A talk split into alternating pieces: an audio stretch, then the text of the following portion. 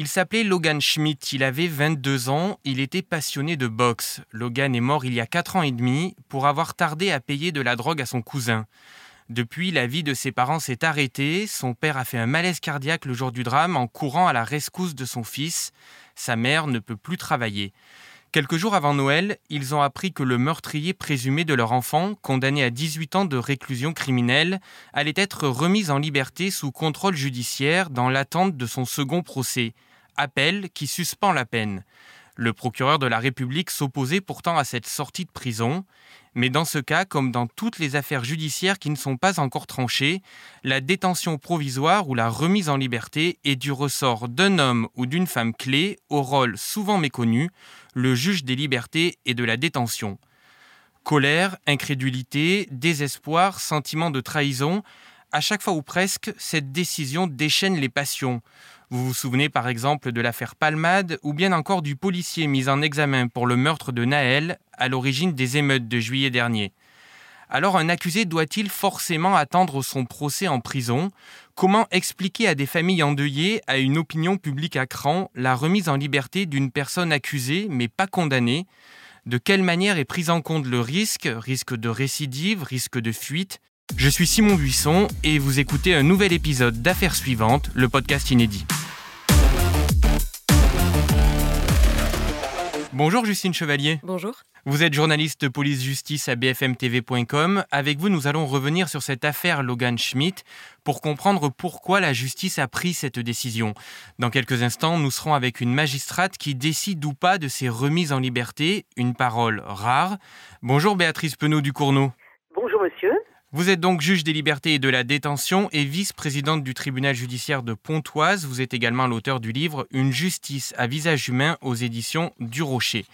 Mais d'abord, Justine, revenons ensemble sur la mort de Logan Schmidt. Nous sommes à Sarreguemines, petite ville de Moselle le 2 juin 2019. Ce jour-là, on est euh, dans l'après-midi, en fin d'après-midi. Logan Schmidt, c'est un jeune homme de 22 ans. Il est dans la rue, il est devant chez sa petite amie, donc à Sarreguemines, vous l'avez dit. Et là, il voit arriver un véhicule à sa hauteur. À l'intérieur, il y a cinq personnes, cinq hommes, des gens qu'il connaît, des amis de la boxe. C'est un sport qu'il pratique assidûment. Dans cette voiture, il y a aussi son cousin par alliance, Kevin Boulestex. Kevin Boulestex sort de cette voiture, il s'approche de Logan Schmidt et il lui tire une balle dans le pied. S'ensuit une bagarre entre les deux hommes. Le plus jeune, Logan, arrive à se défendre malgré euh, ses blessures, mais Kevin tire à deux reprises. Une balle atteint euh, Logan Schmidt au niveau de l'aine et la seconde l'atteint à hauteur euh, de la poitrine. Le jeune homme va tenter de s'enfuir avant de s'effondrer quelques mètres plus loin dans un restaurant. Alors les parents de Logan parlent d'un guet-apens. Ce n'est pas tout à fait la version de Kevin. Kevin Stex a toujours été euh, constant dans ses déclarations, tant pendant euh, l'instruction que pendant le procès. Il a toujours assuré que des trafiquants euh, de drogue le tenaient pour responsable de l'attitude de Logan Schmidt, à qui il avait confié un kilo de shit, de la drogue que Logan aurait dû écouler pour le compte de ces trafiquants, et visiblement, il ne l'aurait pas fait. Donc ce jour-là, Kevin Boulestex dit avoir acheté une arme pour faire peur à son jeune cousin. Il dit que les coups sont partis tout seuls. Il a toujours défendu la thèse de l'accident lors de son procès devant euh, la cour d'assises. Kevin euh, Boulestex a assuré qu'il avait voulu euh, viser une première fois le sol pour faire donc peur à son cousin Logan, mais qu'en tirant cette première balle, celle-ci a ricoché et a rebondi sur le sol avant d'atteindre le pied de son cousin. Pour les deux autres coups, il explique qu'il serait parti tout seul pendant la bagarre. La justice, elle n'a jamais retenu euh, la préméditation dans ce dossier, puisque Kevin Boulestex a été jugé pour meurtre et non pour assassinat. Devant la cour d'assises, toutefois, un expert balistique est venu démontrer que les coups, les coups de feu n'ont pas pu partir euh, tout seuls, et donc les jurés n'ont pas cru à cette thèse de l'accident. Kevin Boulestex a été condamné à 18 ans de réclusion criminelle en novembre 2022. Une condamnation dont il a fait appel. Oui, c'est assez logique puisque lui, euh, il maintient euh, que euh, les coups sont partis tout seul, qu'il il n'a jamais voulu tuer son jeune cousin. Et donc, quand vous faites appel, cela suspend évidemment la peine et donc vous redevenez présumé innocent. le trentenaire, il a toujours été maintenu en détention provisoire depuis son interpellation et il a fait de nombreuses demandes de mise en liberté à la fois pendant l'instruction, mais aussi depuis sa condamnation.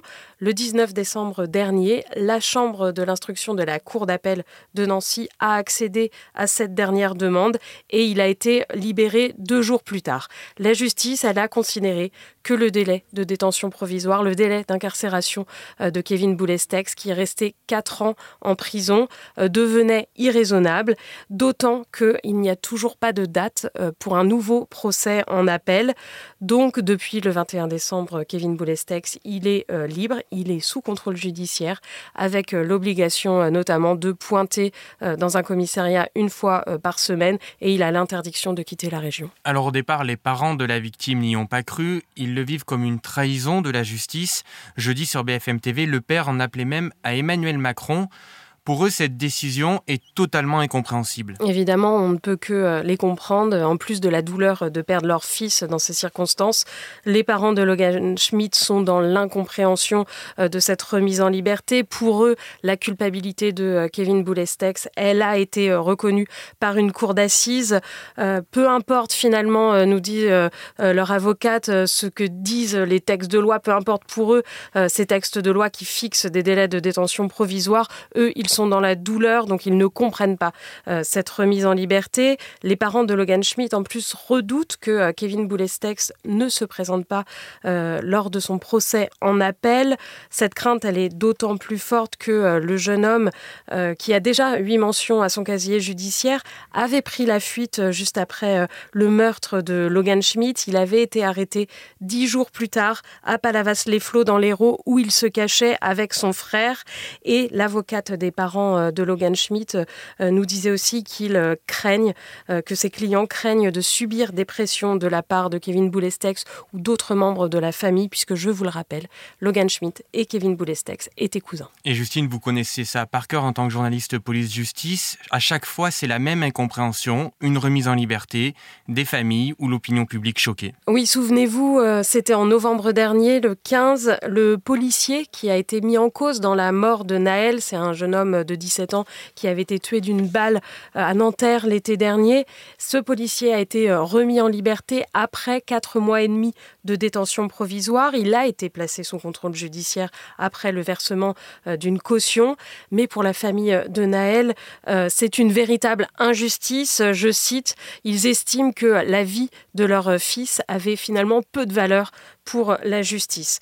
Ce policier, donc mis en examen, il avait fait déjà plusieurs demandes de remise en liberté qui avaient toutes été euh, refusées. Jusqu'alors, la justice, elle avait pris en compte le risque de troubles à l'ordre public, mais aussi euh, le risque de concertation avec d'autres témoins euh, de cette affaire ou encore la sécurité du policier. Il y a une autre remise en liberté dans une autre affaire tout aussi médiatique qui a beaucoup fait parler, c'est celle de Pierre Palmade, qui est lui mis en cause dans un accident de la route au cours duquel une femme enceinte avait perdu son bébé. Il a été mis en examen pour homicide involontaire.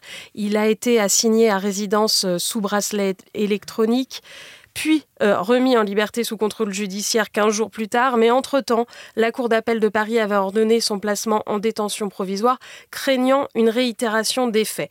Mais il faut bien comprendre que la question de la détention provisoire et donc de la remise en liberté, elle concerne tous les dossiers, médiatiques ou non. Il y a une autre affaire très similaire à celle du meurtre de Logan Schmidt, celle de la mort de Maxime Vacance. C'est un jeune garçon de 17 ans qui a été tué de 43 coups de couteau en 2022. L'homme soupçonné de cet acharnement a retrouvé la liberté il y a quelques semaines. La justice a considéré pour plusieurs raisons que la détention provisoire n'était plus justifiée, mais pour les parents de la victime, là encore, c'était le choc. Justine, restez avec nous. Nous accueillons maintenant Béatrice Penaud Ducournau. Rebonjour. Rebonjour. Je le rappelle, vous êtes juge des libertés et de la détention, vice-présidente du tribunal judiciaire de Pontoise. Vous êtes également l'auteur du livre Une justice à visage humain aux éditions du Rocher. Alors bien sûr, vous ne pouvez pas vous exprimer sur l'affaire Logan, mais ce qui nous intéresse, c'est de comprendre comment sont décidées ces fameuses remises en liberté, ce qu'il se passe dans la tête des magistrats qui prennent ces décisions. Le juge des libertés et de la détention est une fonction créée à l'an 2000. C'est un peu un poste maudit, celui sur qui tout le monde tombe. Ah non, c'est à ma demande et à la demande de la présidente du tribunal que, que j'ai décidé d'exercer cette fonction au tribunal judiciaire de Pontoise. Ce n'est pas un poste maudit, c'est un poste passionnant. Mais effectivement, euh, avec des horaires contraignants, souvent tardifs de travail, et une charge morale importante puisque c'est une fonction essentielle dans notre état de droit, décider ou pas de la liberté de la mise en examen. Et alors justement, au-delà des clichés, éclairez-nous, quel est votre rôle? Ça sert à quoi ce juge? Alors, c'est un juge d'abord qui a été créé effectivement par une loi du 15 juin 2000. C'est un juge qui statue euh, en matière d'atteinte aux libertés individuelles. Il a donc plusieurs attributions, dont l'une fondamentale est celle de décider de placer ou non en détention provisoire une personne qui a été mise en examen par le juge d'instruction. Donc, la placer en détention provisoire ou pas, et la maintenir ou pas en détention provisoire.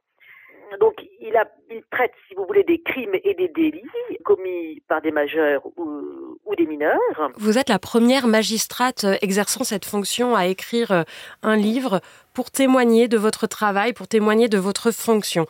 Concrètement, qu'est-ce qui se passe dans votre bureau? Qui est présent lors de ces euh, audiences pour déterminer si euh, vous allez placer euh, un prévenu en détention provisoire ou si vous allez le placer sous contrôle judiciaire. Qu'est-ce qui se passe face à vous? Vous dites je ne rédige pas mes décisions avant le débat. Vous dites il faut se laisser surprendre par ce débat. Nous avons un cadre évidemment procédural, nous obéissons à un code qui est le code de procédure pénale. Donc ce qui se passe dans mon bureau, c'est un débat contradictoire où sont présents le substitut du procureur de la République, l'avocat du mis en examen et le mis en examen lui-même. Auparavant, le juge des libertés de la détention a lu le dossier, c'est-à-dire qu'il a lu l'enquête et l'instruction. Donc concrètement, il y a un débat contradictoire, il y a un face-à-face hein, que je décris euh, avec nécessairement sa part euh, d'humanité. Vous me parlez de la nécessité euh, de ne pas avoir d'a priori. C'est fondamental. Le juge des libertés et de la détention, il est garant des libertés individuelles. C'est un magistrat indépendant du siège. Sa vertu cardinale, je pense, c'est l'impartialité, c'est-à-dire qu'il doit essayer d'éviter les a priori. Mais alors, qu'est-ce qui vous guide au juste, en fait, lorsque vous prenez cette fameuse décision? Alors, il y a donc des principes euh, posés euh, par le Code de procédure pénale, notamment le, principe essentiel qui est celui de la présomption d'innocence. Mais euh, ce qu'il faut bien comprendre, et c'est pas toujours facile pour l'opinion publique de le saisir, je le conçois, c'est que la décision du juge de la liberté de la détention, ce n'est pas une sanction, ce n'est pas une prépeine. Donc, il y a d'abord, je dirais, deux grandes questions qui se posent. C'est est-ce que les faits qui sont soumis euh, au juge des libertés de la détention sont constitués?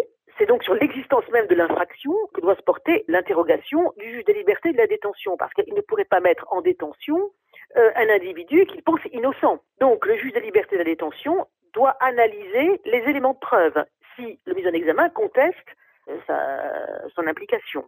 Et la deuxième question préalable, c'est celle qui porte sur l'appréciation de la gravité des faits. Est-ce que les faits reprochés sont suffisamment graves pour justifier une détention provisoire? Parce que le principe posé par la loi, c'est la liberté. La détention provisoire, elle doit demeurer exceptionnelle. Après ces deux questions, on rentre dans l'examen technique des critères posés par l'article donc 144 du Code de procédure pénale. Et il faut que l'un au moins de ces critères soit rempli pour que euh, le juge de liberté et de la détention ordonne la détention provisoire. Alors il y a sept critères. Conserver les preuves ou les indices matériels nécessaires à la manifestation de la vérité. L'idée, c'est qu'il ne faudrait pas que la personne soit remise en liberté pour qu'elle fasse disparaître des preuves. Deuxième critère, éviter les pressions sur la victime ou sa famille ou les témoins. Le troisième critère, éviter la concertation frauduleuse entre les co-auteurs ou les complices. Le quatrième critère, c'est protéger la personne mise en examen. Cinquième euh, critère, garantir le maintien de la personne mise en examen à disposition de la justice. Sixième critère, c'est mettre fin à l'infraction ou prévenir son renouvellement. Et enfin, le dernier critère, et j'en termine là, c'est un critère qui n'existe qu'en matière criminelle, c'est le trouble exceptionnel et persistant à l'ordre public. Béatrice Penaud du Cournot, il y a euh, un élément qui n'est pas dans le code, c'est l'humain. Et d'ailleurs, votre livre, il s'appelle Une justice à visage humain. Comment on se situe par rapport à ça, puisque vous êtes une femme, en face de vous, vous avez euh, des hommes ou des femmes qui ont commis euh, un crime ou un, délit. Quelle est cette part d'humain dans votre décision? Vous voyez bien que déjà, dans les critères légaux que j'ai indiqués, il y a une part d'humain, parce que je vais apprécier la dangerosité d'une personne, euh, je vais apprécier le traumatisme subi par la victime, je vais évaluer les garanties de représentation d'un individu, son casier judiciaire, son parcours antérieur. Nécessairement, il y a une part d'humanité et heureusement. Donc on a des affects, effectivement, on a des émotions, on ne peut pas exclure toute, émotion, mais il y a un équilibre à trouver, mais euh, on ne doit pas se laisser déborder euh, par ces émotions. Le juge de liberté de la détention ne doit pas fonder sa décision sur le, le seul retentissement médiatique d'une affaire. On se souvient de l'affaire Palmade avec les dizaines de caméras braquées sur chaque élément de la procédure, sur chaque décision. Cette pression médiatique, elle peut aussi euh, avoir un impact sur le parquet, mais sur vous, comment on gère cette pression? C'est une affaire parmi d'autres pour nous. Euh, le juge des libertés de la détention, est, effectivement, euh, bah, il doit gérer son stress, il doit gérer ses propres émotions. J'avoue que je ne me soucie pas, moi, tellement je ne suis pas branchée en permanence sur les médias. Je ne crois pas que ce soit une bonne chose pour un magistrat. La sensibilité, c'est pas l'émotivité. On est dans une période d'hystérisation, hein, euh, de radicalité. Non, c'est pas du tout ça. La justice, c'est à l'opposé. La justice, c'est à l'opposé. Hein. Dans le cas des parents de Logan, euh, ses parents, ils ont peur de représailles. Ils ont peur de pression. Le meurtrier présumé, pardon, est un cousin par alliance de la victime. Ils craignent aussi une fuite, puisqu'il a déjà pris euh, la fuite après, après les faits qu'on lui reproche ces risques comme la vengeance, par exemple, on y pense quand on est juge. Euh, on le sait, le risque zéro n'existe pas le risque, risque zéro, effectivement, n'existe pas, n'existe jamais. Hein. Bon, euh, en matière de justice comme en matière euh, dans la vie de tous les jours. Je vous ai indiqué, euh, au travers des critères légaux, que la notion de pression, de concertation frauduleuse ou de la nécessité de protéger la personne mise en examen bah, figure bien. Hein, elle doit être prise en compte par le juge des libertés de la détention.